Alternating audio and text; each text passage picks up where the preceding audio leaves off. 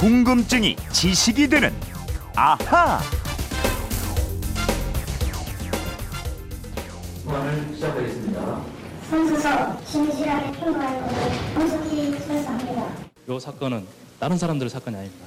여러분들 길거리 가다가 여러분들 가족들 정말 운이 없으면 나타날 수 있는 범죄이기 때문에 피고인을 점점 절망에 빠뜨린 그런 사회에 대한 최소한의 경종을 울리는 것이 이와 유사한 범죄를 막는 또 다른 방법이 아닐지 한번 되묻고 싶습니다. 네, 국민 참여 재판의 실제 장면을 함께 들어봤습니다. 여러분들은 혹시 국민 참여 재판 참여해 보신 적 있으십니까? 배심원들 앞에서 이 검사와 변호사 그리고 피의자가 진실을 가리기 위해 공방을 벌이는 모습을 아, 경험해 보셨는지 궁금합니다. 저는 아직 못 가봤습니다. 어, 휴대폰 뒷번호 9282님 쓰시는 청취자께서 이런 궁금증 보내주셨어요. 최근에 SNS에서 미국식 배심원 제도를 도입해야 한다는 주장이 많이 나오고 있습니다. 미국은 어떻게 해서 배심원 제도를 도입했고 지금까지 계속하고 있나요? 네, 오늘도 궁금증 해결사 정다희 아나운서와 해결해 보겠습니다. 안녕하세요. 네, 안녕하세요. 네, 정다희 아나운서는 네. 국민 참여 재판 그 배심원 돼서 유죄 무죄 음. 이거 뭐 해본 적 있나요? 해본 적 없는데 네. 저는 가끔 그런 거 있잖아요. 네. 막 화나게 하는 범죄자들 있죠. 국민들을 예, 예. 화나게 하는 뭐 예. 유아 성범죄자라든가 예. 그런 사람들이 좀 처벌을 약하게 받는 걸 보면은 막 화가 나가지고 네. 재판에 참여하고 싶다는 생각은 해봤어요. 아, 음. 배심원으로서 그렇죠? 네네. 어. 근데 이게 법적 구속력은 아직까지 우리나라엔 없을 거예요. 다만 그냥 아, 네. 판사가 뭐 참고할 수 있는 정도. 그렇죠. 그죠? 아, 그래도 할 가서 수- 그렇죠. 음. 말할 수 있는 권리가 음. 생기는 거니까 그렇죠. 더 세게 해야 됩니다. 이런 음. 식으로. 아, 정의감이 있군요. 네. 그왜 배심원들 외국 영화 보면 특히 미국 영화에 많이 나오잖아요. 그렇죠. 예. 특히 그 변호사들이 엄청난 언변, 시쳇말로, 말발로 이 배심원, 배심들의 감성적인 면을 자극하려고 애쓰는 모습을 많이 볼 수가 있죠. 네, 우리나라에서는 뭐 쉽게 볼 수 없는 모습인데 배심 제도는 언제 시작이 된 건가요? 민주주의가 처음 시작된 곳이 고대 그리스잖아요. 네. 고대 아테네에서 이미 시민들로 구성된 배심 제도가 있었다고 합니다. 30세 이상 남성 시민 중에서 지명된 사람이 배심원이 됐는데요. 아까 들으신 것 같은 국민 참여 재판 형태와 비슷한 배심 제도는 12세기 영국에서 처음 시작 됐습니다. 아무래도 그 민주주의 관련된 근대적인 제도들은 영국에서 시작된 게 참 많아요. 네, 그렇습니다. 왜 우리 춘향전을 보면은 네. 사또의 수청을 거절한 춘향이 재판을 받잖아요. 그렇죠. 이때 그 재판관이 누군지 아세요? 그건 그 수청 들라고 했던 변사또. 어, 맞습니다. 예. 변사또예요. 자기가 수청을 들라는 부당한 명령을 내려놓고 예. 그 명령을 듣지 않는다고 네 죄를 네가 알렸다 이러면서 칼을 얘기죠. 씌우고 예. 옥에 가두는 처벌을 하잖아요. 예. 우리 조선 시대처럼 중세 영국에서도 지방의 봉건 영주들이 행정관이자 법관이었습니다. 아, 이거 어마어마한 권력이 집중된 거죠. 마치 어, 예전에 그. 변사또처럼. 맞아요. 예. 대충 느낌이 다르군요. 지방 연주와 그 영주와 변사또라고 하니까 그렇죠.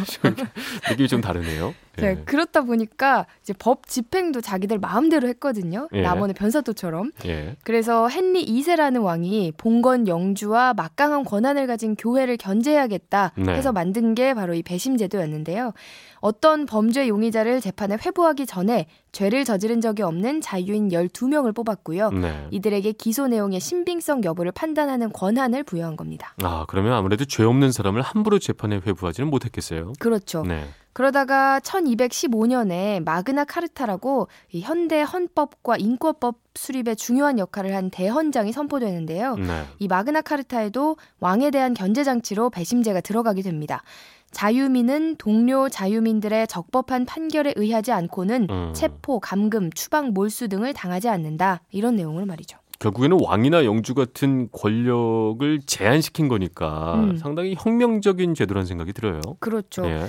그래서 이 배심제는 프랑스 혁명기 때 프랑스에 도입된 적도 있고 네. 독일에서도 한때 규정됐다가 지금은 좀 변형된 참심제를 채택했는데요. 네네. 배심제가 지금까지 가장 활발하게 기능을 하는 나라는 미국입니다. 맞습니다. 미국 소설이나 영화 보면 배심제 참 많이 나와요. 음. 그렇죠. 예. 이 미국이 영국의 식민지였잖아요. 그렇죠. 근데 영국에서 시작된 이 배심제가 식민지 시절에 미국에서는 제대로 시행이 되지 않았습니다. 네. 그래서 미국인들은 독립 전쟁을 통해 배심제를 쟁취하는 게 민주주의를 세우는 것이라고 것이라고 인식했고요. 음. 이런 인식이 미국 헌법에 아예 탄핵을 제외한 모든 범죄의 재판은 배심제로 한다는 규정을 넣어서 배심제도로 보장하게 됐습니다. 예, 헌법에 아예 조항을 넣었을 만큼 이게 핵심적인 제도라고 본 거군요. 네, 그렇습니다. 미국에서 배심 제도는 시민의 기본 권리이자 의무입니다. 네네. 시민권자라면 누구나 배심원으로 선발됐을 때 재판에 참여를 해야 하는 거죠. 그럼 모든 재판을 다 배심원 재판으로 진행을 하나요? 아니요, 그런 건 아닙니다. 예. 연방 재판소는 배심제로 하는데 각 주는 주마다 조금 다릅니다. 예, 예. 약 절반 정도가 대배심제나 비슷한 제도로 운영 중인데요. 법정형이 사형 또는 징역형 이상인 사건의 경우에는 검사가 반드시 대배심의 사건을 회부하도록 하고 있고요. 네. 소배심 심리는 공개가 원칙인 반면 이 대배심 심리는 비공개로 진행이 됩니다. 이 소배심과 대배심 좀 소개를 해주셔야 될 것 같은데요. 네, 네. 재판 과정에서 피고인의 유죄나 무죄를 판결하는 게 소배심이고요. 예. 범죄 혐의자를 기소할지 말지 기소 여부를 음. 결정하는 게 대배심입니다. 소배심은 만장일치가 됐을 때만 유죄가 인정되는 반면 네. 대배심은 과반수로 결정을 하는데요. 대배심은 배심원 숫자가 소배심보다 많아요. 그래서 음, 큰 음. 대자를 써서 대배심이라고 하는 거지 뭐 소배심보다 더 중요하다는 뜻은 아닙니다. 네. 대배심 배심원 숫자는 얼마나 되나요? 이 대배심에 참여하는 인원은 주마다 차이가 있지만 대체로 최소 16명에서 최대 23명이고요. 소배심의 경우 형사재판은 12명, 민사재판에는 6명 이상이 참여하게 됩니다. 네. 또 소배심 재판은 공개적으로 하고 검찰로부터 최종 증거 자료를 제출받아서 심리를 합니다. 반면 대배심은 비공개로 비밀리에 진행이 되고요.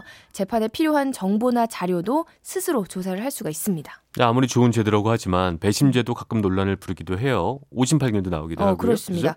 이 배심제는 기본적으로 시민의 법적 권리 보호와 민주주의 가치 수호를 위해서 만들어진 제도인데요. 네.